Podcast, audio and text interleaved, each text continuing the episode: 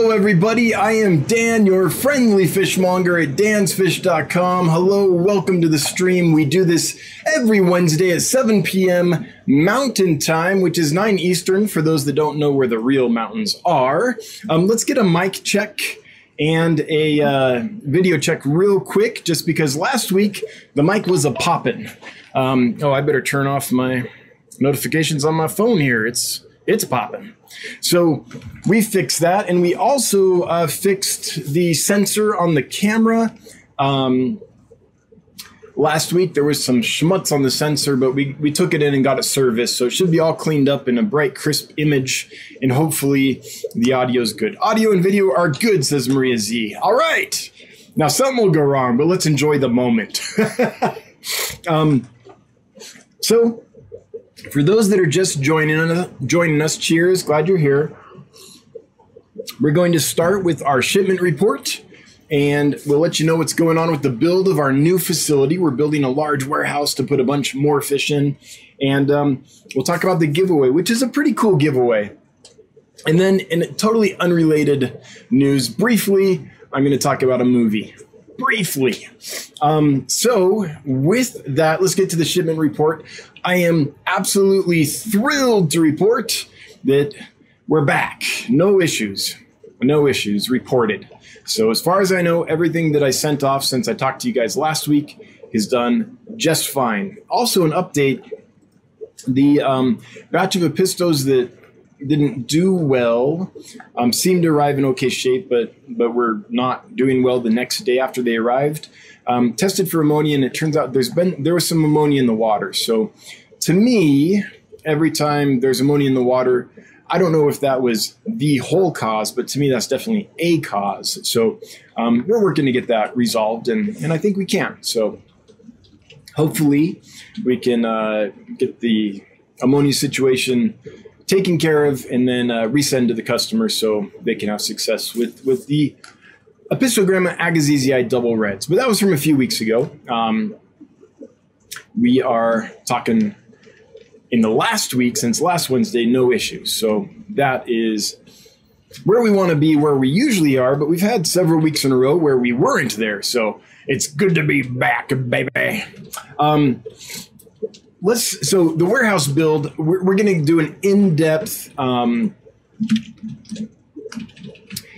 an in-depth coverage of that uh, in the newsletter so i won't go into it in detail except for to say the curb and gutter is done and we went out there today and there are walls being built so walls are in process um, all the all the framings being built and stuff for the walls the the door frames are up and the walls will go up soon. Right now they're laying down because they're assembling all the all the framing for it. But it's awesome. We're going to be in three dimensions soon, not just two dimensions of flat earth work and cement work. So I'm thrilled about that.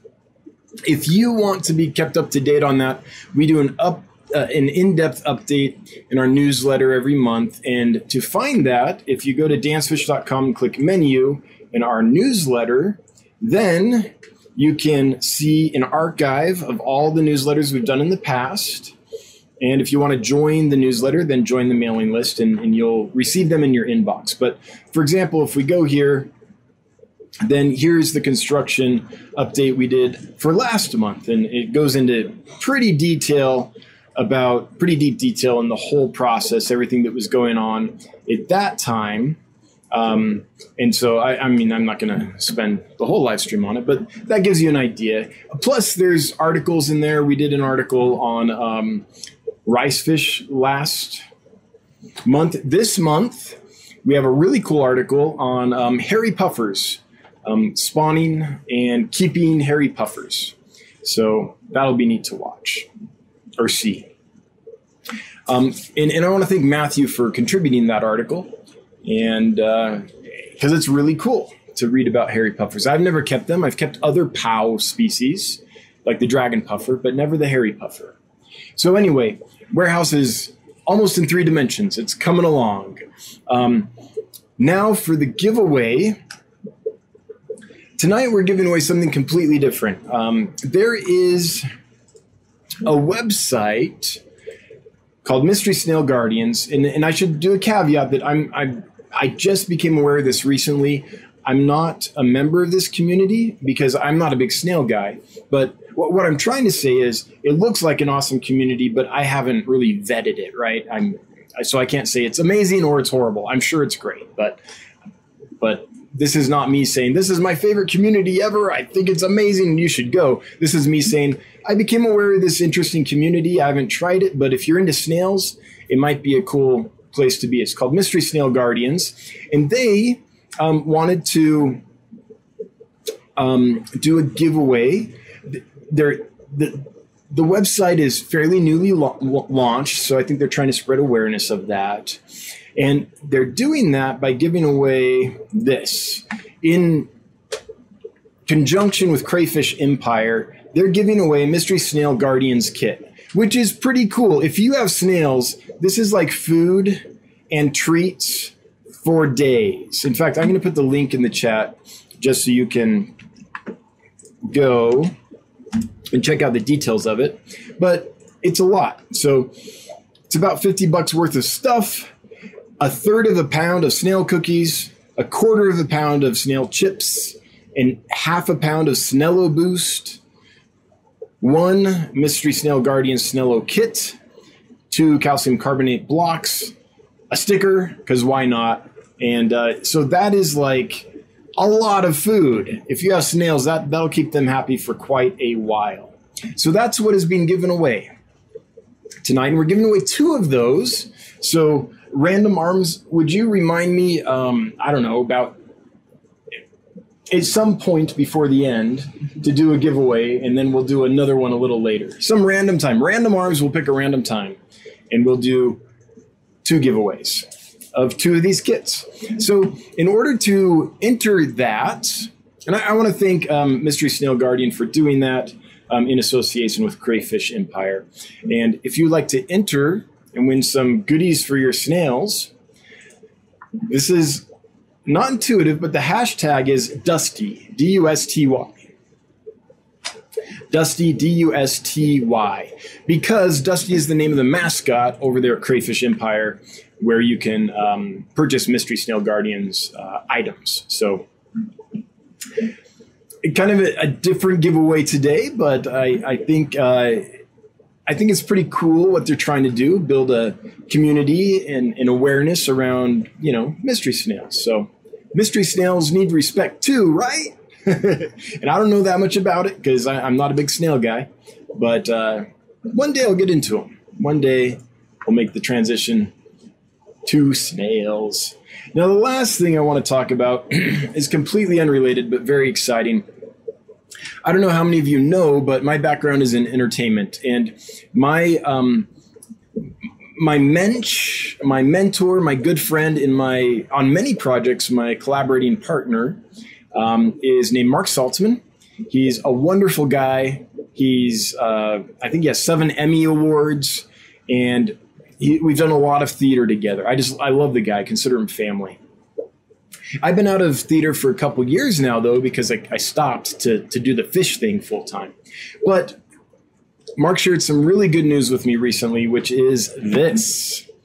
There's a play that Mark wrote called Mr. Shaw Goes to Hollywood, which is now going to become a movie starring Dustin Hoffman, of all people, and, and a great a great cast. So I was just super excited. It's it's not quite fish related, but it's uh, something I'm super excited about. So if you're into movies and uh, want to check out more, I just put the link below because, again, I love Mark to death. He's done a lot for me over the years.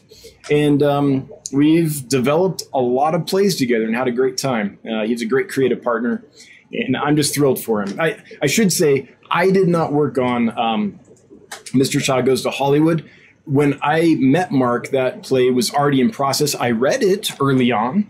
Mark shared it with me, but it was already, you know, developed and, and good to go by the time I met Mark. So I can't claim to have any. Uh, oh, I might have brought a line or two to his attention, but I can't claim to have had any real part in the creative process of that play or that movie now, I guess. But um, I did a lot of other stuff with Mark, and so I'm, I'm really excited for him.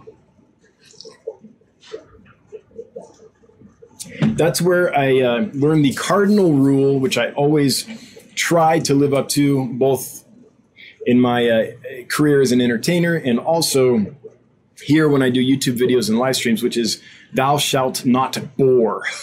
the cardinal rule is don't bore thy audience. So I try not to.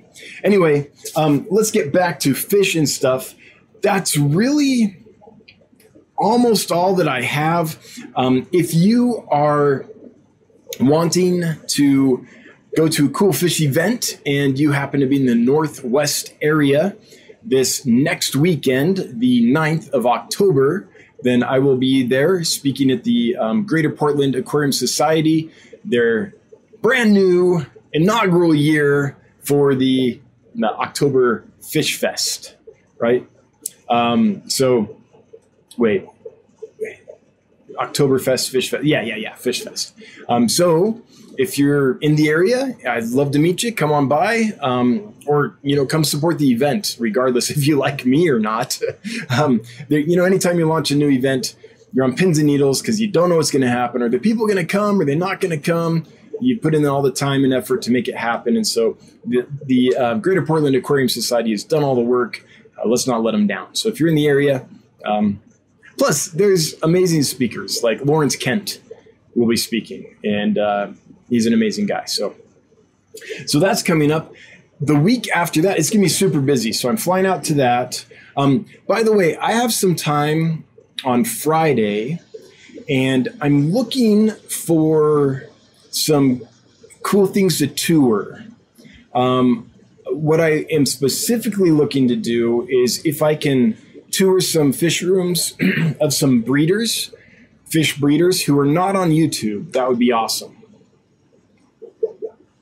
Um, I, I, feel like most of the folks that are on YouTube, we can see their stuff, but if if there's some, you know, the old guy or gal that's been doing it forever and and has all the tricks and tips and stuff, I would love to go interview them and tour their fish store and make a nice video.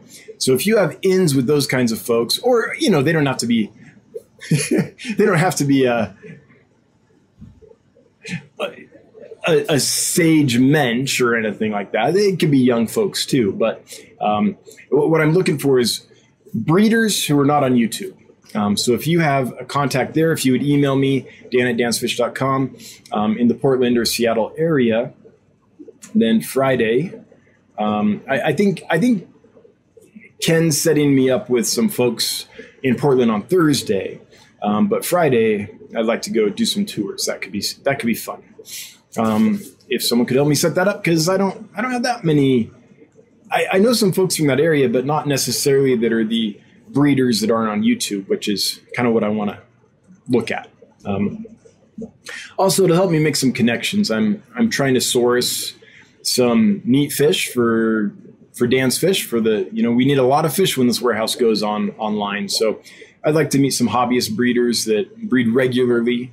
Um, and uh, see if we can't uh, set something up because I really do like buying from hobbyists. Um, let's see here. I think. Oh, and then what's going to happen after that is I'm going to fly back the day after that ends, and then we have the new import arriving that week. I mean, we think we haven't got the final check off, but I, I think it's probably going to arrive on the 13th, and it's an amazing import there's some rainbows that are coming in that uh, I've never seen before that I'm very excited about, and a bunch of really cool stuff that I'm not going to get into. But um, so it's going to be a very busy couple of weeks.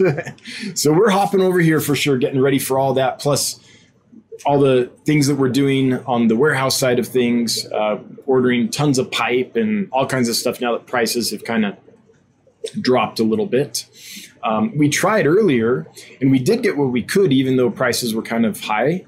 But we simply could not get our hands on lots of stuff. It, it was weird this summer trying to source materials. So now things prices have dropped and there's stuff in stock again that we can get. So we're getting all the little bits and pieces that we could not source during the, the shortages uh, this summer due to you know all the COVID and all the other things that happened. So, so that's what's going on on our end. Now let's get to you guys. Your your questions and comments. Um, if you have a question or comment for me, if you would type at Dan's Fish, the at symbol Dan's Fish, you'll see it pop up. Hit that pop up; it'll populate for you. Type your question or comment, and then I will see these bright orange boxes, which are what I look for when I'm scrolling down chat looking for questions or comments to reply to. Before we get into that, I'd like to thank my moderators for being here and doing what they do every week. I appreciate you guys very much. And um, I, I know I say it every week, but that doesn't mean that it's less true just because every week I say it. It's just as true this week as it was last week and a year ago. So I really appreciate you guys very much. Bateson Genetics, howdy. The zebra plecos I got from you are doing amazing. Glad to hear it. Hope you're doing awesome. I have a hairy puffer also. They can be more personable than most think. That is a big part of the article that we're we are releasing in the uh, in the newsletter in two days on November first. Um, Matt talks about that a lot. He's like, man, when I got these, I, I thought they'd be kind of boring, but you know, everyone calls them a potato because they kind of sit there and they're kind of brown and kind of ugly, kind of lumpy. but uh, he said that's not his experience at all. He said they're actually quite um, interactive and active and personable, at least a lot more so than he was led to believe. So, Bateson, hearing you say that just you know confirms that. So, now something I will say is in every setup, fish can act very differently, and I've seen this over and over with species from the most common to you know really rare and hard to get that in one person's tank they'll act one way. In another person's tank they'll act a completely different way. And it has to do with all the different stimuli that they're getting from the tank how it's set up how many hides there are. Are there plants in there? What kind? Are there rocks in there? What kind? What's the lighting like? What's the temperature? Um, what are the parameters? All these things right? So many myriad details that send signals to fish and to any li- living organism, to us too, right? And um, and make them react and act in certain ways. So, you know, just because one person experiences a hairy puffer that sits there all the time and is a potato, and someone else experiences them and they're out and active and, and friendly and all that, um, you know, both are totally valid. I bet both happen. So, it's hard to say why one happens and the other doesn't to one person and not the other, but that's how it is. And I've seen that even in my own facility here. I'll take a species in one tank and maybe I'll move half of them to another tank to keep the cycle going because that tank got empty or because, I don't know, give them more space or whatever. And sometimes they'll act completely differently um, in that new tank than they did in the old tank. I've also seen it to where I might have a tank that has a lot of the fish in it, and then as I sell out and I'm down to the last 40 fish, they start acting different. And then when I sell those and I'm down to 20 fish, they act different. And then when I'm down to 10 fish, they act very different. So it's also it also has to do with how many are are there together. But um, yeah, I I listen to people that describe their experiences with fish, and honestly, I believe them all. I, I don't think anyone's wrong. I just think a hairy puffer in one tank how it's set up could act completely different than one in another tank or a group in another tank or, or whatever. I guess I guess think about it. I've got Portland and Seattle on the mind because I'm about to go there. You know, you go there and it's kind of cool and the wind might be blowing and it's overcast and makes you feel one way, right? And then you fly down to Florida or Southern California or something and it's warm and sunny and you're on the beach, it makes you feel a totally different way. And you you just act different. You carry yourself different. I think it's the same with fish. But anyway, Bateson, thanks for the comment. Got me thinking. All right, lots of folks have put in hashtag Dusty to enter the giveaway. Let's see how we doing there. So we have 61 eligible entries so far.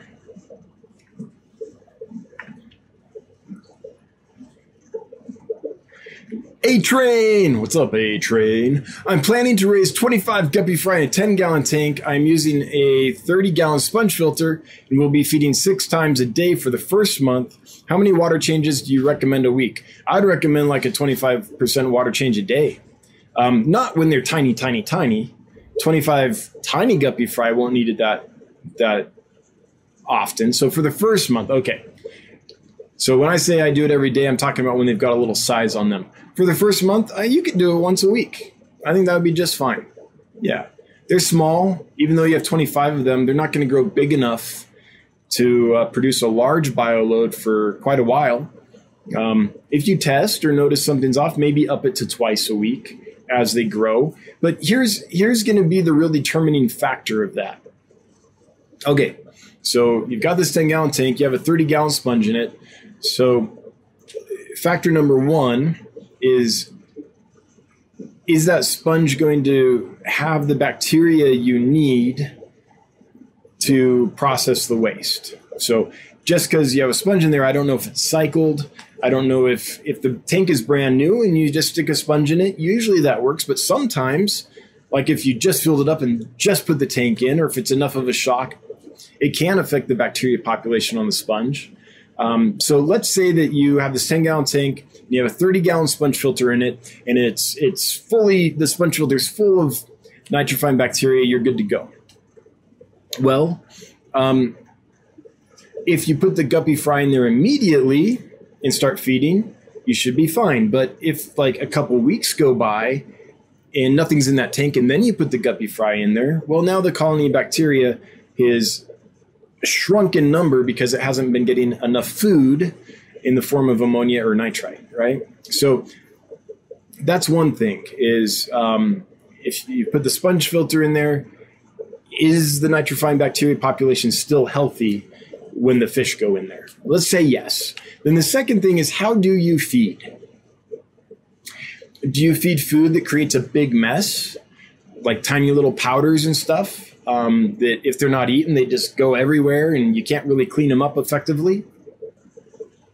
That might mean you need more water changes. Do you grossly overfeed? Like six times a day, that doesn't scare me. But are you just feeding enough that the fry eat it all six times a day? Or is it being grossly overfed six times a day? That could be a problem. So, or are you feeding live food like baby brine shrimp or microworms or something, which will stay alive pretty much all day long? Um, and you're just feeding a little bit six times a day, then that doesn't scare me very much. So there, there's all these different variables. But I would say if you have a good sponge filter in there and the bacteria population is healthy, and you put the 25 guppy fry in there, and you don't overfeed, but you do feed them, you know, six times a day, which is great for them, by the way. And you're not creating a ton of extra waste, but you should be fine. It should be just fine. Once a week, 25%, 30%. Um, I would recommend throwing some snails in there or throwing some cherry shrimp in there or scuds in there, something like that, some kind of scavenger to help clean up uneaten food and make sure that everything's kind of kept uh, yeah, cleaned up. So what you don't want is a bunch of uneaten food everywhere rotting, right? So whatever you need to do to prevent that would be would be just fine. 10 gallons is a lot of room for 25 newborn guppies. That's plenty of space. Now, as they grow, you're going to need to up the water changes because you're going to need to up the food. But you'll have to feel that out as they go. And in the first month, I think you'll be fine. Someone's throwing down a super chat. Holy cow, it's Kelly Foreman again. Kelly Foreman, thank you so much. Throwing down 50 bucks. Pretty excited about those new rainbows. Oh, me too. Like I I did get a picture of one of them, but uh not not both species. I, I can't wait to see it. I I mean when when my supplier says, "Hey, I've got this new rainbow," like do you want it? I always say yes. like often I, I don't, I've never seen it. Sometimes I can't find any information on it or anything, but a new rainbow, we'll try it, of course. So I'm excited too. We'll see how they turn out. And thank you so much for the super chat. Always appreciated, uh, never required, but it does make the wife super happy. So thank you. Okay, the next bright orange box just jumped on me. Hang on, let's see if we can get to it again. My chat jumped a lot. Dr. Oh, not doctors, not. How did I say it last week? Doktorski? Doktorski. it's dark sky. I don't know. I kind of like Dirk, uh, Doktorski. Yeah, I kind of like Doktorski. I'll say that. dark sky 1056. I can provide you with all the mollies you could ever want. Well, um, you can send me an email, dan at dansfish.com. Although I will say, mollies are one that I don't necessarily want. Um, it depends if you if they're common mollies that you can get at Petco. It doesn't make a lot of sense for me to to breed them. But if they're a wild type molly or a species specific molly or something like that, then I might be interested in in them. Rico Stan, Gary Lang mentioned you in his talk. I'm imagining you're talking about uh, the Keystone Clash this last weekend. I wish I could have gone, and what an honor to be mentioned by Gary Lang. That's that's pretty cool. Well, I guess it's about time I mentioned Gary Lang enough. well, yay! What an honor. Hopefully, it was.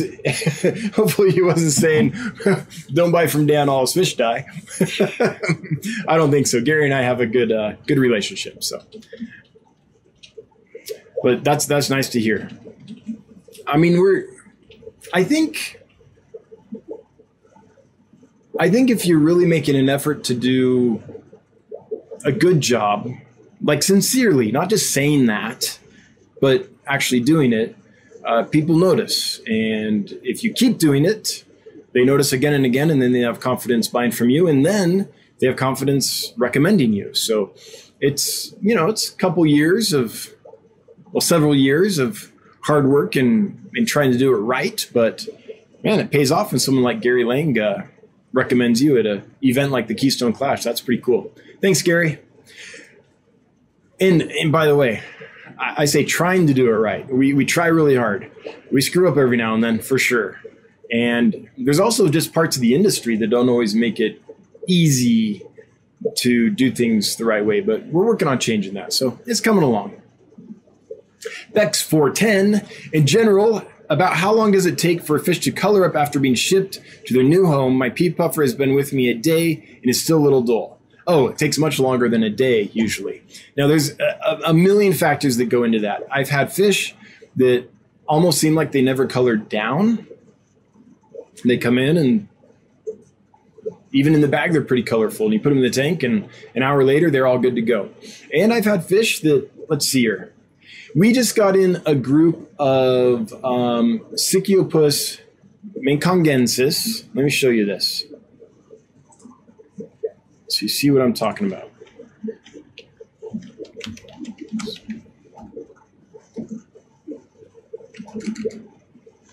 If I can, how do you spell meikongensis? That is the question. Oh, okay, hang on. I'm going to have to show this a different way. Just a moment. It'll be worth it, I promise. Everyone on the podcast, just get yourself a, a drink real quick. top top off your cup of hot cocoa or coffee or whatever.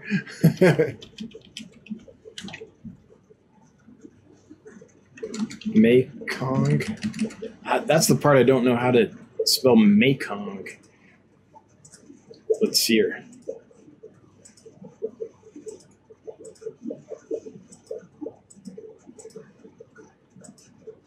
How come I can't find it? I must be spelling it wrong. Oh, because it's a lentipes. That's why it's not Sicyopus. Lentipes. I was driving myself nuts there. there it is. Okay. Sorry about that. Um, it, the genus is Lentipes, not Sicyopus. So this fish right here, this is Lentipes uh, Mekong, not Mekongensis, Mekongaensis. And you see these oranges and stuff that are coming in right here? Let's see if I can make it big enough that you might be able to see it. The kind of oranges coming in on the fins and the reds. That's all new.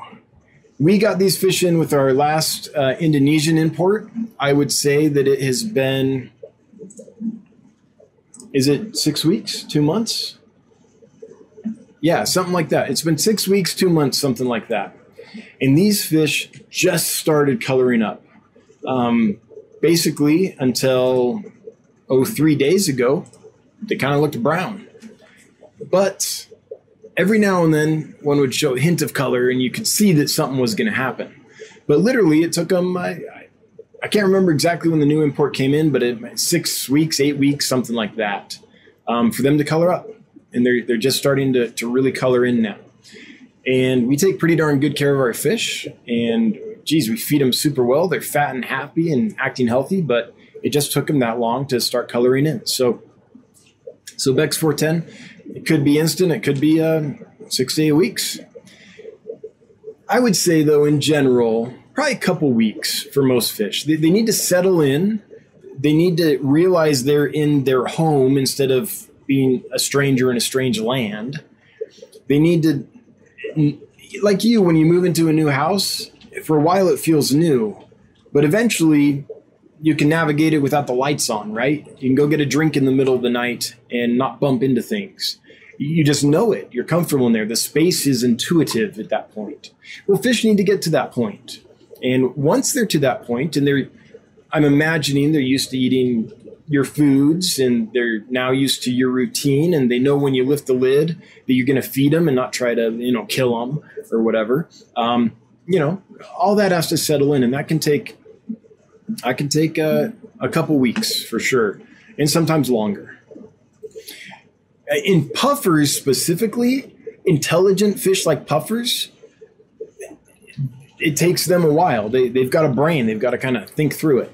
Oh, I'm personifying them a little bit, but um, they might take a little longer to truly settle in.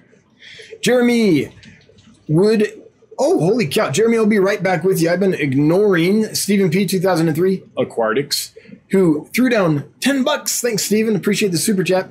Super chat amount does not necessarily represent proportional level of excitement, but ditto what Kelly said. Thanks, Stephen. I appreciate it. and yeah, super chats are not not required. You know, I it's cool. You can say I'm excited without any super chat, and I get it. But it is super nice when you know money falls out of the computer screen and lands on your lap. Um, nice little bonus, and it does help our little company get going. So thank you. Cheers to you. Now back to Jeremy. Would you use K1 Media or Pour It Aqua for a tumbling sump? Well, I'm going to disappoint you here. I've used neither ever. I've seen K1 Media used occasionally in friends setups and things like that. Um, I don't even know what Pour Aqua is. I run my entire fish room on uh, sponge filters and box filters, just simple air driven things, no K1 media, no nothing fancy. And so I'm way out of the loop on that stuff. Um, and when I move into the warehouse, I won't have any filters in the tanks, so I'll be even more out of the loop. So I'm sorry I can't answer that, but could someone else in this community? There's lots of people here that use lots of different kinds of filtration if you have an answer for Jeremy, would you use K1 Media or Pour It Aqua for a tumbling sump? Um, would you chime in and let Jeremy know your thoughts and your experiences? I do like K1 Media. I like the idea of biological filtration that's kept clean by constantly kind of knocking around, right? So I like the idea of it, but I don't have any personal experience with it. At least not in not in my not in my own tanks that I've maintained at home. Maybe like a store I used to work for or something, we might have used it, but I really don't remember. Bates and Genetics. I'm in Vancouver, Washington, right next to Portland. Can't wait to meet you at Fishtoberfest. That's right, I call it Fish Fest. How dare me? Fishtoberfest, like Oktoberfest. Yes. Well, Bateson, I'm looking forward to seeing you there. It's going to be a party. Joseph Morshimer. Holy cow, Joseph, thank you so much. Joseph is throwing down a $50 super chat with the cutest little uh, fox ever. Let's see here. Did you leave a comment? Pretty excited about those new rainbows. Yeah, me too. Me too. Hey, if new rainbows keep resulting in $50 super chats, maybe I need to get more. no, Joseph, I'm, I'm glad to hear from you. Glad you're doing well. And uh, yeah, I'm excited too. All right, hang on. Chat jumped big time, big time. So let me get back to it. By the way, how we doing here? We've got. Let, us check. Let's check some stats. We have excellent stream health. Sound and audio are good. 178 people here, 93 likes. So we could get more likes. A lot of people haven't liked it yet. And if we wouldn't mind, if we could share this out to, you know, our friends and our exes, um, maybe we could get some more viewers here. That would be awesome. We got 177, 179 now. We can do better than that. We can get more in here, right? Right? Cram them in like sardines. All right, here. Oh, chat jumps, so I'm scrolling. There we go. Dennis Christensen. Nice beard, dude. I mean, your avatar is tiny here, your picture. But if I'm looking at that right, shoot, now I can't tell if that's a beard or like a white collar because it's such a tiny picture. from, from what I'm seeing from a distance here on the tiny picture, it looks like an amazing beard. Uh, Dennis Christensen, the School of Blueberry Tetras, um, Hyphessobrycon wadii in May are one and a half to two inches long, which is longer than the literature says. They're looking great in a 30 gallon. That is good to know. First off, I'm glad they're doing well and they grew for you, but let me note this down because I might need to change the sizes um, that I have listed on the website because I base those sizes off the literature, which basically says that they're mini fish that, you know, around an inch, maybe a little over from what I remember. So I'm writing down blueberries at 1.5 inches and the wadii at two inches. Is that correct? Am I understanding that right? Or are they both like up to two inches? My understanding of that is Blueberry tetras 1.5 and the um, wadii to two. But um, Dennis, would you leave another chat to me just so I can and let me know do the blue how big do the blueberries get and the uh, wadii get in case there's a discrepancy there or I'm not understanding correctly. So right now I'm thinking blueberry tetras 1.5 and wadii um, wadii however you say that two inches. And or, or if you want to send an email to dan at dansfish.com, I just like to make sure I understand before I change the sizes um, on my listing. And also, I'm, I'm sure you're right, but if you wouldn't mind just taking a ruler or a tape measure and holding it up to the tank just to kind of double check, I often will go look at a tank and be like, oh man, those are this size. And then I'll actually take my tape measure up and be like, oh no, I was way off. So just, just to kind of double check, because if I'm going to put that out in the public on my website, my reputation's on the line, right? When I do that. So I want to make sure that, uh, that I, that I have it right, if you would be so kind. Monica Lynn, do you have any more horseface loaches? Mine are doing great. They don't grow fast, but they're happy. I have five of them, about five inches long each. I don't have any more. I do want to bring more in, and I will bring more in, but um, I don't think there's any coming in this next import. So it's going to be a few months before I have more. So, but I love them. I love them in a big group, watching them go out in a, in a horde and sift through the sand all together. They're really cool you have five of them, so you've probably seen some cool behavior. I, I think a lot of people get one or two, and it's like, yeah, that's okay, but get 20. Get 20 and watch them go to work. It's it's awesome. Anyway, hey, we have 169 folks here. That's good. Thanks for sharing this out, folks. Everyone that just arrived, cheers, welcome. Glad you're here. We are talking about freshwater fish keeping, breeding, building fish rooms, raising fish, um, the fishy business, all that stuff. So if you like aquarium fish, you're in the right spot. Well, unless you like saltwater or plants. Um, I like them too. I just know nothing about them. But freshwater fish, that I can usually help you with. Al, hail fish, hail Monger Nation. pH range is 6 to 6.4. Fish seem to be okay. Snail shells are suffering. Yeah, low pH. Thinking of slowly adding crushed coral via a nylon bag in canister or N2 tank raise. So when you say N canister, are you talking about nitrogen? I'm assuming you're talking about nitrogen. Um, I have experience with crushed coral.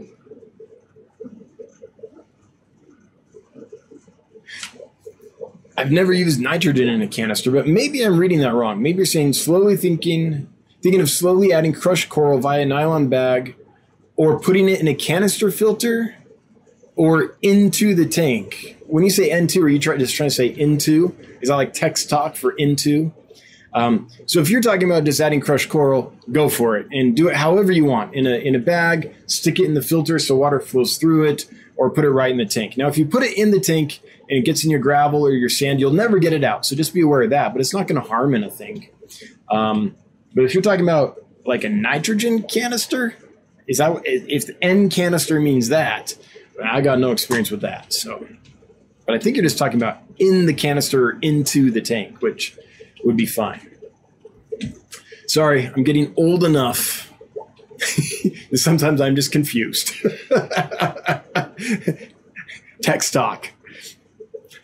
Back back in my days when I was a professor, um, we would have have essays, and I knew I was getting old when some of the students would actually write the essays and frequently use text in there, and I'd be looking at it and be like, "What the heck? What's this mean?" Bex four ten. So if you're in college and writing an essay, let's use proper English. Just just to put that out there. Bex.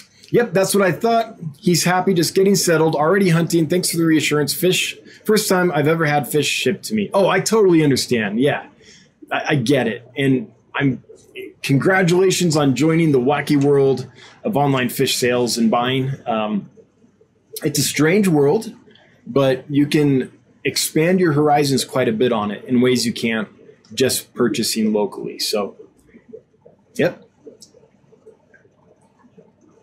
Congrats on taking that step. Danny Weshy, yo yo, well yo yo yo right back. All right, I just made it to Joseph Morshimer's super chat. If you're wondering how far behind I am, that's how far. Oh, I missed some. Bex 410 throwing down 10 bucks and saying, Thanks, Dan. Can't wait to buy some pygmy cories from you soon. Oh, well, that sounds awesome. And by the way, it's a fantastic batch. The pygmy cories are rock solid. We haven't had any problems with them, and I can't remember the cus- a customer having any problems with them. Like the last few batches of pygmy cories have come in excellent because we, you know, we found a better supplier, and they just must take care of them properly because they come in fat and happy. Small, they are pygmy cories, but but I'm I'm confident they'll do well for you no issues with them. Micro Snail throwing down 10 bucks. But this is so funny. So it, I'm looking at these super chats. Here, check this out. So 49.99, $10. Oh, there is one even amount. 49.99, 9.99, 9.99, 99 cents. Is I'm assuming there's a reason for just the 99. Is it because if you put in 50, you would hit some kind of penalty threshold or 999 because if you put in 10 there would be some thing that happens. Like i'm just curious why all the just unders amounts. Not that I, I please don't take this as me going like what you shorted me a penny. It's nothing like that. I'm just curious why it happens or if that's how youtube presents it uh, when people super chat. Anyway, Micro Snail throwing down 9.99, which I'm going to call 10. Love your content on Instagram and really start started checking in on all the other stuff. Just wanted to stop by and say hi. Keep up the good work. Well, thanks for coming by. Um, yeah, I'd like to do more on Instagram. I wish I had more time, but right now I'm kind of just documenting the build of the uh, of the new fish facility. So I'm glad you're liking that. We do have some pictures of fish and stuff on there too, but uh, man, it's been busy. We're we're still looking to hire that person that will help us with content creation and things, making videos, making content for Instagram and all that. So if you like fish and you like making videos and taking pictures and stuff, send me your resume, dan at dansfish.com. We're looking to hire um, a content creator to help with that stuff.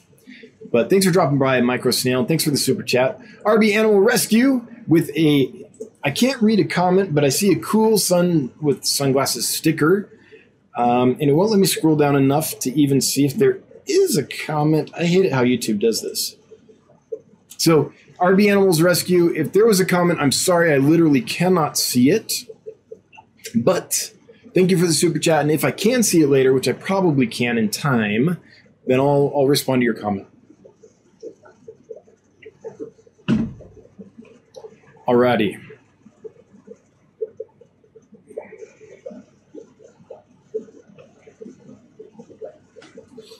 Joseph Morshimer says we should share in the cost, Dan. Thanks, Joe. Can't be there at work. Let's see. That was left a while ago. Oh, Joe, Joseph, it's been it's been long enough that I can't remember what we were talking about at that time. But uh, thank you so much for the comment, Patrick's Aquatics. I love fish, dude. Well, you're in the right place. you kind of hear where the fish addicts are, you know. Got the MTF bad, man. The MTS bad.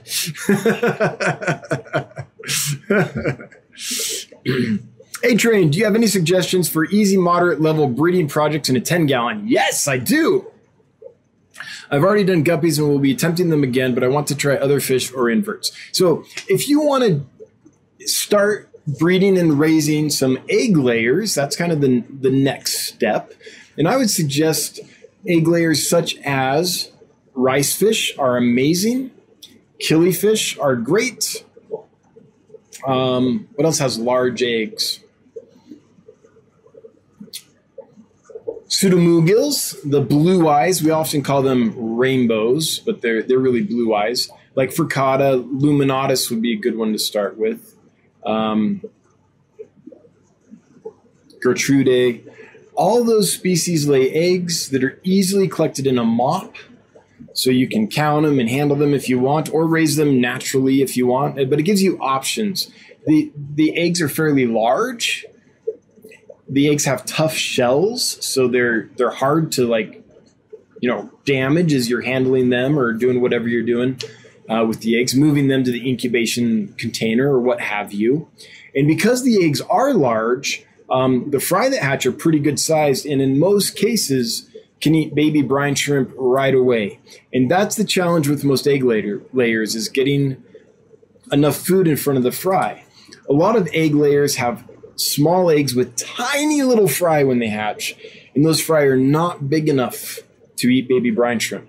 So you have to really to do them in numbers you usually have to feed like rotifers or paramecium or infusoria, tiny little microscopic organisms that you culture. If you want to avoid all that and go the easy easy route, baby brine shrimp is super simple to hatch. I've got a video on it um, on my channel. Um, it's I, I show you exactly how I do it, and it's really easy. And it's a great first food. Since it's easy, it makes it easy to raise egg layers as long as they hatch big enough to eat it, which is why I'm recommending um, killifish, rice fish, or some of the pseudomugils. Not all of them hatch large enough to eat it, but but some do. So that's what I think about that. A um, couple other options. If you're good at keeping fish, but fairly new to breeding, then some of the um, wild type mouth breeding bettas might be good. Um, we have some betta edithae in right now, which aren't too big and are a mouth brooder. I don't have a lot of mouth brooding bettas in right now. I have Anabatoides, but that those get big, uh, too big for a 10 gallon. But if you can get your hands on some co- Coccina or Rubra or um, Albomarginata, the small live um, it's not live bearing. That would be a different betta. The small mouth breeding bettas, um, they're small. They breed easily. They're fantastic to watch as they display and spawn and things. Their colors are just out of this world, and they take care of the babies and the eggs. So they'll hatch. They'll, the male will incubate the eggs in their mouth until they hatch. Once they hatch, you need to feed the babies and stuff. Um, but you know, it's kind of like instant babies. They do all the work, and then you can just feed them on baby brine shrimp. So that's that's the kind of stuff I would suggest looking at. Cichlids can be super easy. A small door cichlid, such as let's see, ten gallon. You could probably do a pair of African butterfly cichlids in a tank that size. Um, I don't know. Look, Kribensis perhaps in a tank that size you wouldn't be able to raise a lot of fry in a size that tank, but you could spawn in there. So if you're talking about just spawning in there, I think it'd be fine. But they would get awful cramped if you couldn't raise them somewhere else. But cichlids, you know, they do a lot of the work for you, and oftentimes the babies, once they're free swimming, are big enough to eat baby brine shrimp and super easy. So, those are my thoughts. If you want to level up from guppies, okay, random arms. Oh, you didn't see his arm, but I did. You should do it again and put it through. The, yeah, yeah. You gotta. There we are. Random arms. Um, says, and thank you because I would have forgotten. Time for giveaway number one. All right. So we are going to give away the first Mystery Snail Guardians kit, which, if you're just joining us, is all this goodness. A third of a pound of snail cookies, a quarter pound of mixed chips, a half a pound of Snello Boost, and a Snello kit, some calcium carbonate blocks, and cool stickers. Um, so thank you again to Mystery Snail Guardians. If you're into snails and you're looking for community to join about snails, here's their website, mysterysnailguardians.com. You can check them out. Anywho, if you want to win some snail goodness, then, and we have 103 people entered, that's not too bad at all. We're going to roll the first giveaway and then we'll give away another one a little later. Same thing, so we're doing two of these tonight. The first one is Timbo taking it easy. I like that. I'm just taking it easy. I said taken, didn't I? Timbo taking it easy. You have won. You have two minutes to chime in. Let us know you're here, and uh, then we'll we'll be off to the races with you. While we are waiting for Timbo, tanking it easy, we will move on to Skipper's Aquariums, who says to ask a question, type at symbol dansfish so it highlights for him. Yes, please. If you're new here, what I look for when I go down chat is these bright orange boxes, which only appear if you type the at symbol and immediately start typing dansfish, no spaces or anything. You'll see dansfish pop up, select it, and it'll create a bright orange box for me. I do apologize because it doesn't work on every device. Um, when I'm on my Android phone, it doesn't work. It might work on your Android, but it doesn't work on mine. But for most things, it works. Al says, "Yeah. Oh, what did you say? It just jumped on me big time." I saw that Al said something. there it is. Al says, "Yes, into." Okay, the in the n into means into. Thank you, Al. I'm just I'm just old enough that I get confused sometimes. So you're talking about putting crushed coral into the tank. So I would say if you ever want to get it out of there, don't put it directly in the tank. Put it in a filter sock or put it in your filter where water will flow through it. And also, um, when you first put it in, it'll a lot of calcium will be shed because there's a lot of powder and stuff on it. And then after that, it'll kind of slow down. So over time, you might need to replace it. But as long as there's crushed coral there, that is calcium. And so as long as the white crushed coral is there, it is dissolving into your water. It just might slow down over time. Okay. Thank you, Dennis. Uh, Dennis Christensen has answered my question. Blueberry tetras are the Wadi. Oh, thank you.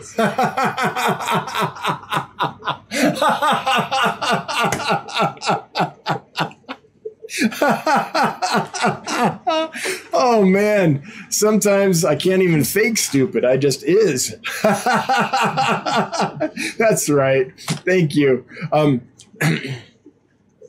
I had about what four or five species of those. I had the uh, the blueberry, the blue ribbon, plus a couple other species that don't have common names that are all the new blue ones. They were recently introduced a few years ago, um, and uh, I, I get the blueberries and the blue ribbons and all those other all four or five of those confused quite a bit in my head especially with the scientific names so yeah Yep. You can't fake stupid. when you're on camera, they all know. okay. And I have put the ruler up to the glass to double check because they are longer than my lemon tetras. Okay. So blueberry tetras get 1.5 to 2 inches. Good to know. Man, I bet they're stunning at that size. And when I sent them to you, they were what, around an inch or so? Something like that, three quarters of an inch, somewhere around there, I'm guessing and they were already pretty with that. So let's see. Let's see if people can. I don't think I have any more to sell. So this is not a, a sales pitch. I might have like six left or something. Okay. I want to show you guys this fish. I don't know if the pictures are going to do them justice, but they have an amazing blue red scheme on them that is absolutely stunning. No, I, I wouldn't say any of these do it justice, but this will give you an idea. Bright blue with red and like sometimes it looks like an iridescent purple. Ah, decent pictures, I guess. It's not showing the, the real deep color though. They're hard, like they're a hard fish to photograph. Like this is the best we could do right here. Um, they're a hard fish to photograph just because a lot of it is iridescence, and cameras don't know how to pick up the colors properly on a lot of these, of these iridescent fish. But man, I bet a, a two inch one of those. I mean, Random Arms and I, that's one that we really like, and we'll often stop at the tank and just look at them a while because they're so pretty. At about an inch, I can only imagine it two inches. That's got to be awesome. Okay. Oh, by the way, we we did have the winner here. I left you hanging. Timbo tanking it easy, is the winner. Responded, whoop whoop, thank you, at Mystery Snail Guardians, and thank you all. Hey, you're you're welcome from on behalf of Mystery Snail Guardians. You are welcome. And um, if you would send me an email, Dan at dansfish.com, I will forward it to Mystery Snail Guardians, and uh, that way you can get your your goodness, your snail goodness, a Mystery Snail Guardians kit worth like over 50 bucks, so not a bad deal. Um, we're going to do another giveaway of the same thing in a bit, so stick around if you're into snails. or stick around if you're into me, or stick around if you're into stupid, into occasional stupid. That's me too. Um, let's see here. RB Animals Rescue. It doesn't look like there was a comment there. EM throwing down a couple dollars. Is that Canadian? CA? Or is that California make its own money? Hashtag Hail the Lurker Nation. Hey, hail right back. Thank you so much for the super chat. Always appreciated, never required, but we're a startup company, and so every little bit helps right now while we are still on ramen wages. Orange Cones, did you ever catch yourself taking a fishing pole into the basement? the fish are pretty small. I mean, some of those uh, banded gudgeons are just about eaten size we have a uh, an amazing looking five star general available right now, four or five inches and just beautifully colored. That one would be about eating size. And some of the Geophagus uh, or is it Brasiliensis? I can never remember. Um, they're getting decent size. So yeah, I guess there's a few that would kind of be like eating small uh, bluegill.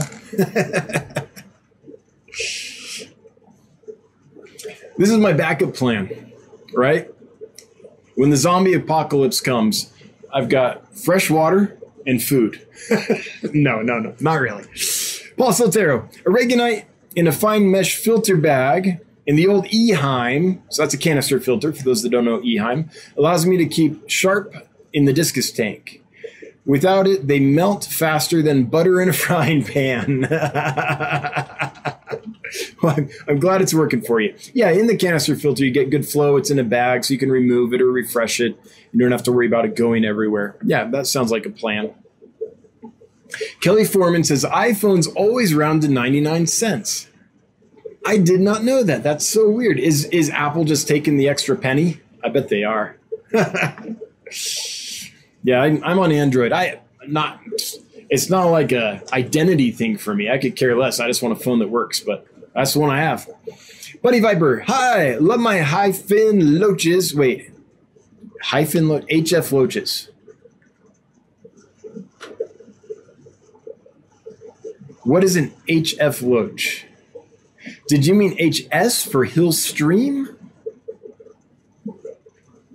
I don't know what an HF loach is.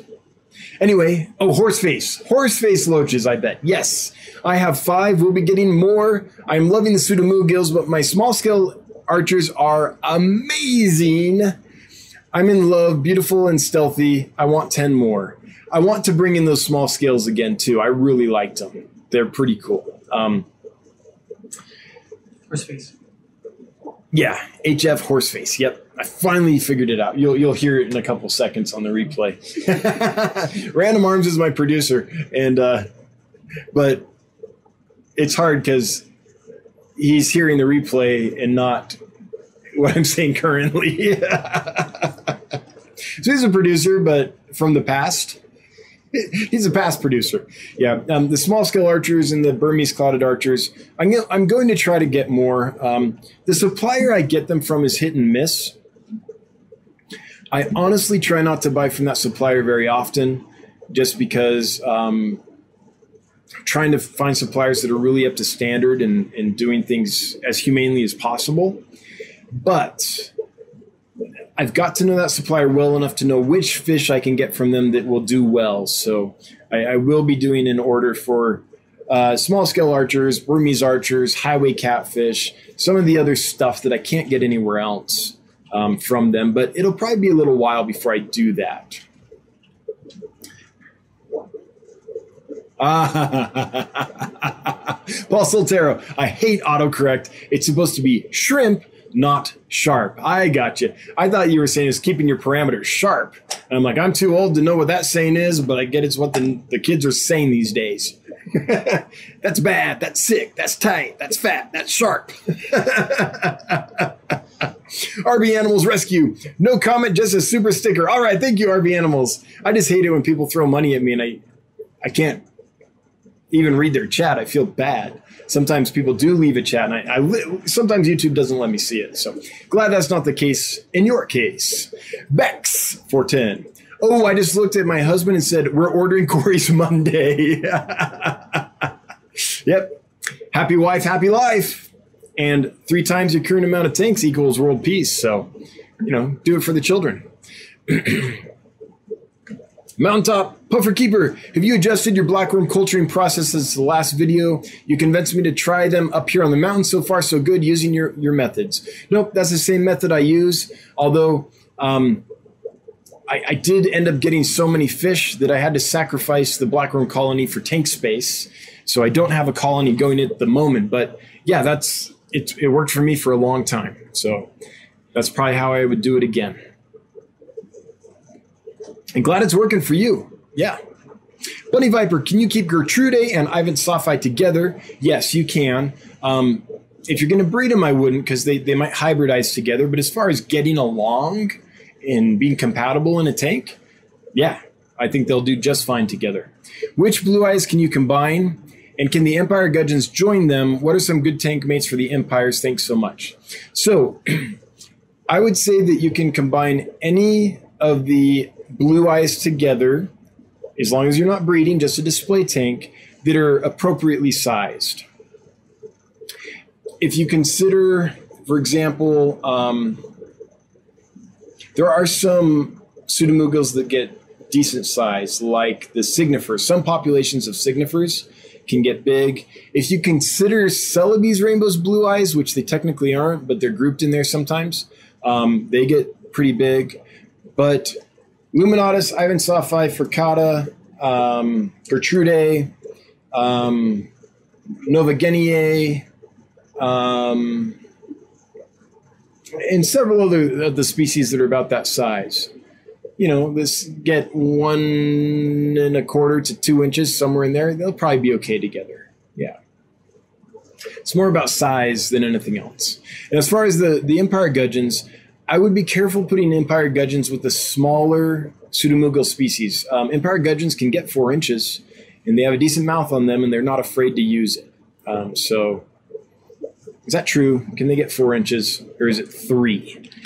And, I, I, was just going to look it up, but I don't want to, uh, you know, I don't want to stop the stream to do that. But they get big enough that they might snack on smaller blue eyes. But it's really a size thing. Yeah. By the way, Empire Gudgeons are amazing. Like, I really think if I could only keep one Gudgeon ever, it would be the Empire Gudgeon. They're just, their colors are so cool.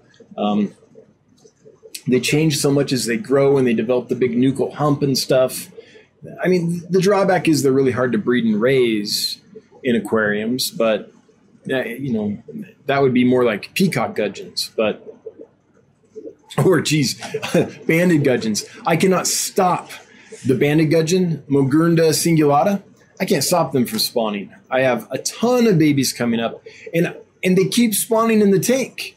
And so I'm not pulling the babies of the eggs because I have too many, thinking that they'll just get eaten. Nope, they're raising right up in there with the parents. So I'm gonna have to like uh, move the gudgeons out of there and put some rainbows in to take care of all the extra babies or something. It's crazy. They're just you can't stop them. They just breed and breed and breed, and the babies are so hardy that you don't have to do anything. They just you don't have to feed them separately or anything. They'll go down and nibble on the parents' food, and uh, yeah, I can't I can't keep them from coming out of my ears. Monica Lynn.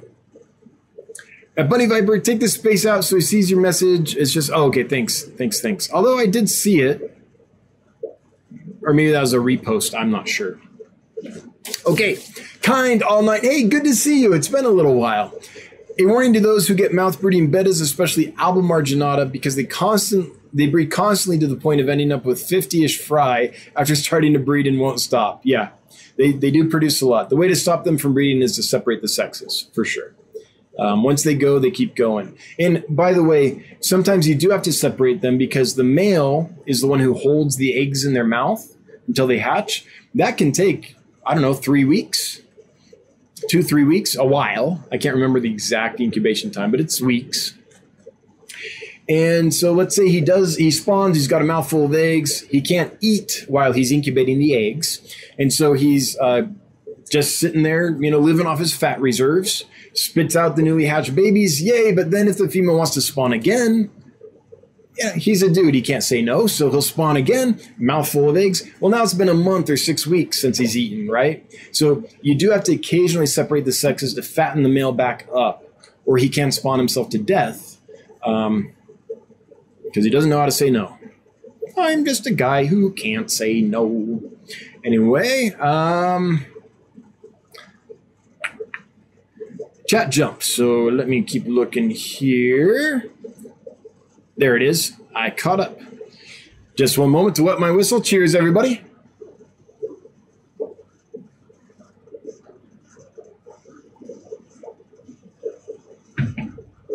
Donald Drew, I have a Ziss blender. Use Fritz marine salt. Keep it at 80 degrees with a desk light. Cannot get them to hatch. Okay. Donald, take a look at, like, I would recommend taking a look at my hatching brine shrimp video. But let me show you what I do. Give me, I'll be back in like five to 10 seconds. I just have to go grab the brine shrimp hatcher so I can do a, a quick little demo so it'll make a little more sense. I'll be right back.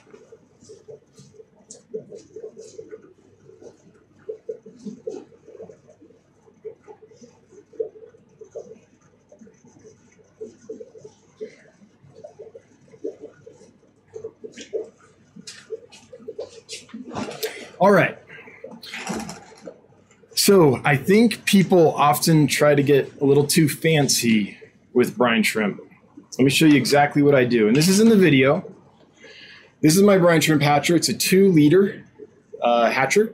You could turn a soda bottle upside down, a two liter bottle, and get the same results pretty much.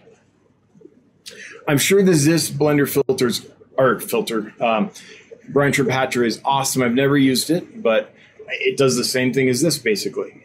So that this is like water softener or ice melt salt. It's blue diamond salt. It's the cheapest stuff you can get. I get mine at Home Depot. Let me just show you here. Blue diamond salt, Home Depot. Okay, it's literally this stuff. Six ninety nine a bag. That's gone up. It's like four fifty a bag. This is forty pounds of salt. It's nothing fancy. It's not marine salt. It's not perfectly mineralized or any of that. Just standard old water softener salt. Now you do need to make sure it's NaCl and not like a potassium based kind of water softener. But as long as it's just salt, like we think of salt, um, sodium chloride, it'll be fine. Okay, cheap and dirty. So I have some of that right here. And I'm going to put a heaping quarter cup of that. So this is a quarter cup measuring scoop. I'm just going to heap it like that and dump it in there. Then I fill this two liter bottle up until uh, it's about uh, inch, inch and a half below the rim. Well, first I put the brine shrimp eggs in. So how this is something sometimes we put in too many brine shrimp eggs and there's not enough oxygen and stuff to support them. So I put in a heaping teaspoon basically. What I use is a little plastic uh, picnic spoon and I just put a heaping scoop of that in here of the eggs. Then I put on the lid, the rigid tubing, attach the air, and and the next day there will be a ton of baby brine shrimp in this thing. Now the temperature down here ranges from 75 to 80 degrees roughly, depending on the time of year. Um, when it's 75, they take longer to hatch. When it's 80, they'll be. If I put this in in the around noon, they'll be ready to go the morning the next day, like you know, sometime morning. I don't know exactly when. Um, but that's all I do. I don't use any fancy salts. And by the way, I've done this every place I've lived. And I've lived places with soft water, with hard water, with clean water, with super nasty Los Angeles water. Like I've done it the same way in many, many places and not had a problem. So, and it's, it's, it's that easy. You don't have to be super precise with your salt or anything. Um, I don't put a light on it. I just put it on a shelf and let it bubble. When the lights go out at night, the lights go off at night on that too. So, as easy as can be, and I hatch tons of brine shrimp. Um, and I can do it on the daily like that without problems, uh, time after time after time for years, for 30 years, almost 30 years. So, um, what I would say is maybe just get a bag of that cheap salt, put a heaping quarter cup of it in your Ziss, because I believe that Ziss is two liters as well, isn't it? Um, and put some eggs in there, put some water in there, take it over, um, hook it up, and let it go. I don't pre dissolve the salt or anything. Salt, eggs, fresh water right from the tap, and let it go. Now, I don't have well, I bet I did. Right now, I don't have chloramines, but when I lived in Los Angeles, I bet there were chloramines in the water, and it worked just fine. But anyway, I go in, into all this in a little more detail in the video about how to hatch brine shrimp on the YouTube channel, uh, Dan's Fish YouTube channel. So check that out. I, I think sometimes we try too hard. Um, I, so I've been to the Great Salt Lake, and I've also been to the salt flats um, in the Bay Area, like San Francisco area. And I'm here to tell you, those are some harsh environments. It's not clean. It might be 110 degrees in the day, and at night it might drop down to the 40s. It gets way below freezing in the winter, at least at the Great Salt Lake. Um, there's wind all over. There's, you know, it's it's a dirty, harsh environment. So it's not like we have to treat brine shrimp with kid gloves. Danikin says, Hey, Dan the man. Hey, Danny Ken, I'm excited to see you for Fishtoberfest. Talked about it earlier. Patrick's Aquatics. I think the 0.99 versus even amount super chats just comes down to whether the person is on mobile or desktop YouTube. I think the app super chats all end in 99 for whatever reason. So it could be the app, could be the iPhone. anyway, good to know. So um, now we know what device you're on. Ha ha ha. All right. I don't know how that helps me, but Melissa Turner doing a stream tank. Oh, that sounds awesome. I, I love Hillstream tanks with six butterfly Hillstream loaches, White Cloud Mountain minnows, eight CPDs. Anything else you would recommend to add? It's a 20 long, way over filtered. Um, no, I think the Hillstream Loaches and the White Clouds are great additions. CPDs, I'm not quite so sure. Those come from a lake. They come from fairly still water that's choked with plants. So I don't know how well CPDs are going to like strong current. But if CPDs are doing great for you, then good. Um, it's just the one question I have. It's not a criticism it's a question. I don't know how well they'll do in that current. I've never tried it, but I know their their home environment's pretty serene and um, still water. But okay, so you've got butterfly hillstream loaches on the bottom. White cloud mountain minnows are going to stay towards the top ish. Um, honestly, if it was me, I'd probably add more hillstream loaches and more white cloud minnows. Um, but if you want something, just because I like fishing big groups, you see different behaviors, you see different everything when you get larger groups. So that's my preference. But if you want to add another species, you're not going to be able to. You're not going to go wrong with um, like a some kind of goby, riffle goby. So you could do stiphodons, but stiphodons are benthic grazers like the hillstream loaches. So um, they're going to kind of eat the same way in the same area. So you, you maybe you don't want that because they might they're not going to outcompete each other because you can feed them, but um, they're going to be vying for the same surfaces. But maybe you try some Lentipes gobies or some Sicyopus gobies. Um, stuff, those are little carnivores. They're not benthic grazers. So they're not going to graze on the rocks and stuff like the uh, hillstream loaches will. But they'll have all the goby behavior. So those would be great. Tiger gobies would be another good one. So that might be another flavor to add to that. I, I don't know. I feel like I, I feel like Hillstream Loaches and White Clouds is a decent tank.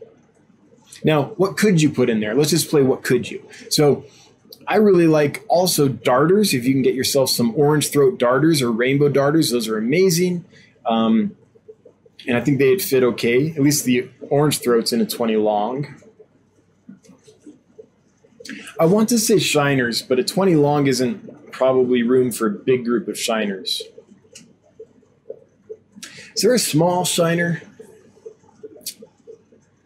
Yeah, I, I, don't know. I feel like the shiner niche in like activity level and swimming pattern is kind of filled right now by the White Cloud Mountain minnows. So those are my thoughts, Melissa. Um, yeah, I don't know if that was helpful, but that's my reaction. Killers Aquatics and Exotics, Pippi! One day, I'm going to like find a Pippi Longstocking wig in two purple pom poms so that when this sticker shows up, I can really celebrate. you think I'm joking? Mountaintop puffer keeper. Why do butterfly fish refuse to jump when feeding on camera, but will do it maximally? Hold on, this is funny. I, I feel the pain trying to get fish to cooperate when you have the camera on them. Yeah, let's start over because, yeah, it cracked me up. Why do butterfly fish refuse to jump when feeding on camera, but will do it maximum difficulty acrobatics when I'm just watching the fruit flies disappear? I know. Fish never behave on camera. Um, they need acting classes.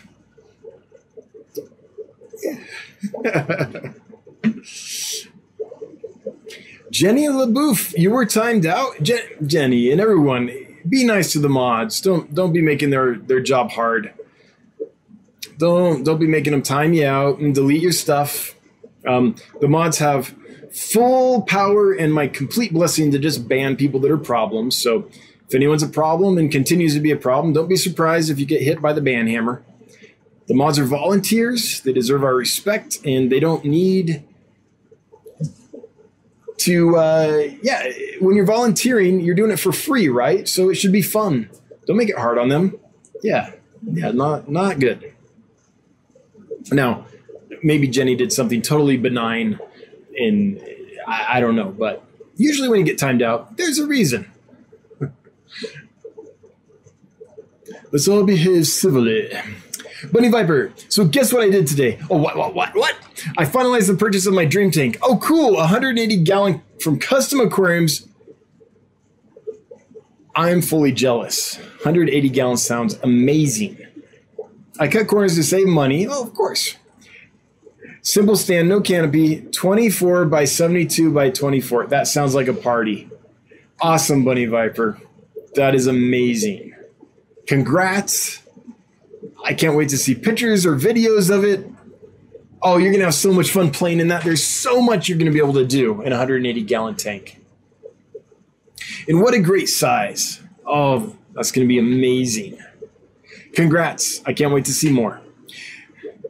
Nawandu. What's the dwarf rainbow with best colors? Ooh. Like it's actually available? Um, I want to say Melanotaenia pygmaea is great, but they're not really available. I do like a Kamaka.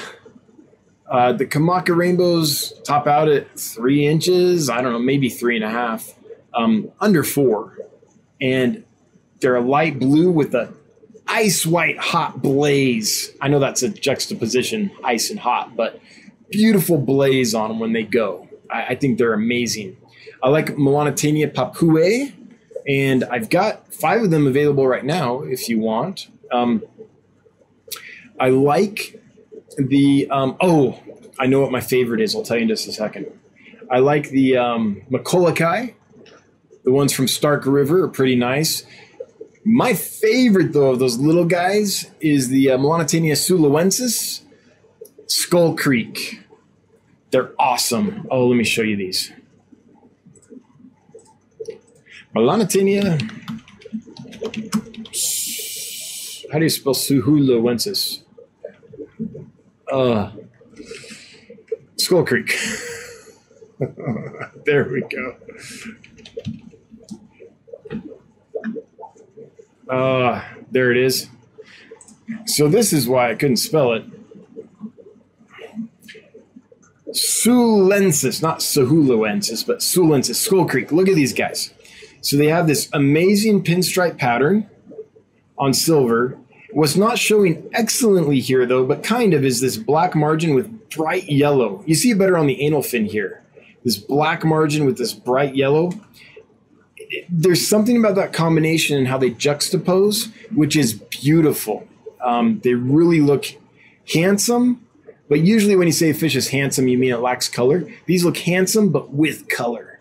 They're they're great little mini fish, and they're readily available. I don't have any available right now, but I'm sure uh, Imperial Tropicals or something like that could hook you up. And I don't mind saying that because I think Mike at uh, Material Tropicals, Imperial Tropicals, I think it does a pretty good job. So um, I don't mind. I don't mind saying that. I know he's competition, but people that do a good job, we want more of those. So I don't mind sharing the love. Okay, hang on. Chat jumped, which is why I'm silent. Paul's vote is for peacock gudgeons all the way. I do like peacock gudgeons too. Um, the Desert Shadow. Sorry if I missed it, but how's construction going? Good, and you missed it. Um, we talked about it early on, and there'll be a detailed report in the newsletter, um, which will be released November 1st, so in like two days. So if you're not signed up for the newsletter, go to dansfish.com, click on your account menu, and click newsletter, and you can sign up for it, or just read archived copies. They're all there. You know, not everyone likes to get mail in their inbox, so you can just read them there. But walls are in progress, which is cool. Bunny Viper, oh, I bought the orange Venezuelan Cories from Get Gills that you were hawking last week on the stream. Ended up with 10. Really nice. Thanks for the tip. Hey, you're welcome. And uh, I wasn't so much hawking as shilling.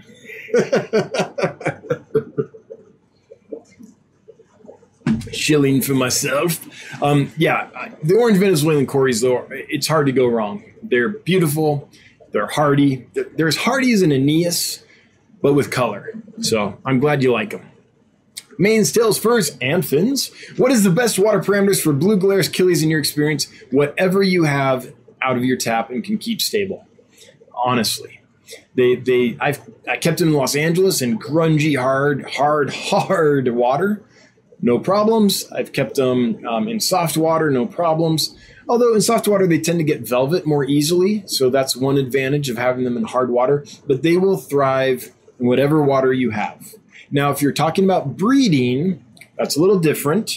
Um, what I would do if I had hard water, I don't know what water you have, but if I had hard water, is I would just use it because stable parameters are better than anything, right? And I would I know they'll live and grow in there and look beautiful just fine. But as far as breeding, I would try it. And if the eggs were constantly infertile, then maybe I would cut it 50 50 with RO water and see what that did. If the eggs were still infertile, maybe I'd cut it 75 25 with RO water. And I probably wouldn't go much more than that. But um, as far as just keeping and enjoying, any water parameters. I mean, within reason, within normal, like that you could keep other fish in, you know, water parameters. So that's my thought. But for breeding, you might need to soften it for fertility. Get Gills says, see at Thai Aquatics question above about hybridizing rainbows. Okay, Thai Aquatics, what are the biggest reasons not to hybridize rainbow fish? So here's the thing with rainbow fish. They are super threatened. Almost every rainbow fish, its habitat in the wild is at risk at least, well, I was going to say, at least if they're from uh, Papua, but even from Australia, there's issues as well.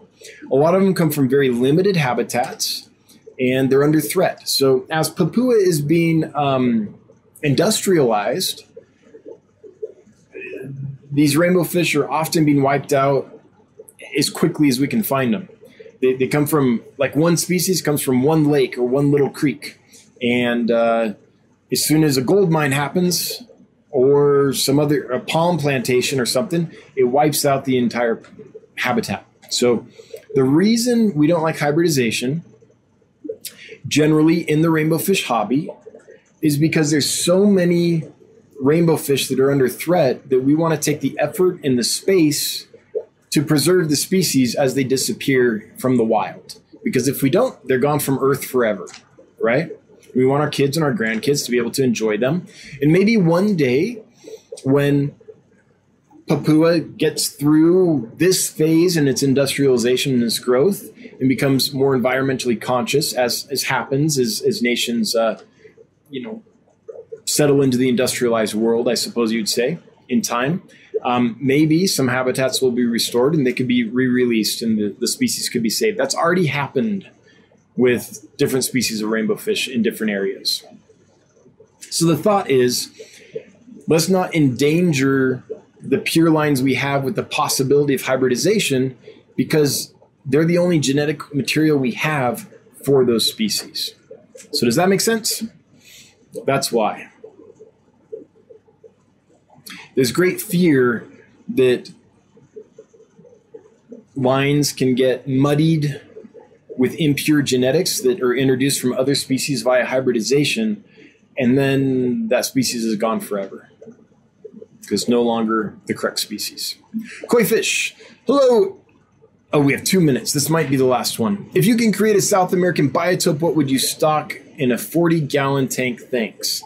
Okay, just off the top of my head, I would go Uruguay, which I know is a weird choice, but that's because my favorite tetra ever is from Uruguay. It's Characidium rachovii or rachovii. I'm not quite sure how to say it, but let me show it to you.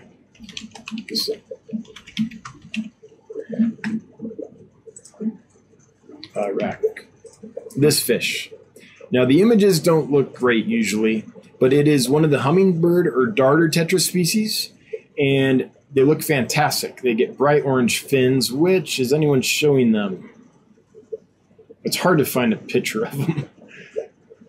I mean, you can kind of see the orange there on the dorsal and the anal um, and pectoral fin over here.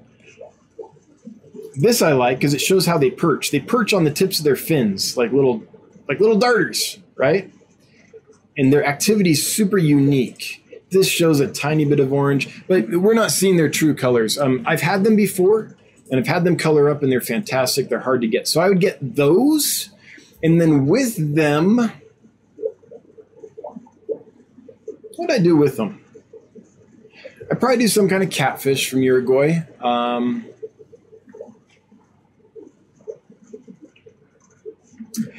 and um, I'd have to think on, on another species. I'd want another species kind of for the surface and midwater.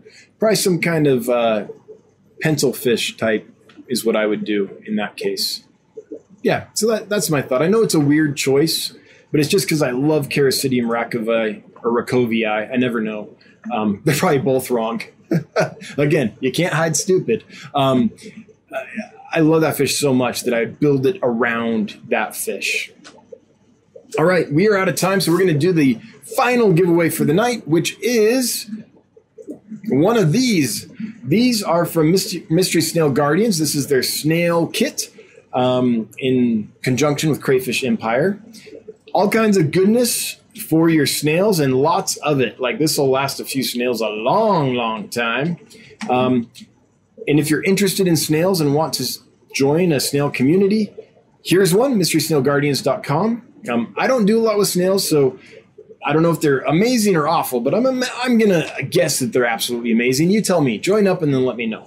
but I, I, can't say I've been a member for a year and it's the best thing ever because I just I don't do a lot with snails. But they're here if you want to join a uh, a snail community. And the winner is Driel, or is it Dry? D R I E space L. You have won some snail goodness, some goodies for your snails. So you have about two minutes to chime in. Let us know that you're here because you do have to be present to win. While we're waiting for you to chime in, I guess we'll take one more. Sorry, mods, we're going to go just a couple minutes long. Um, while we're here, though, is is Punchy Paints going next? I'm a little out of touch, I, I admit, um, but I'm um, not going next. Oh, no Punchy Paints. Okay, sorry, Punchy. I was trying to shill for you. All right, so I imagine Punchy Paints will be live on Saturday instead. Just a guess. All right, let's see. Here we go. I think we got a response. There it is. Dree, is it Dree Dry? Dr. IEL, I don't know.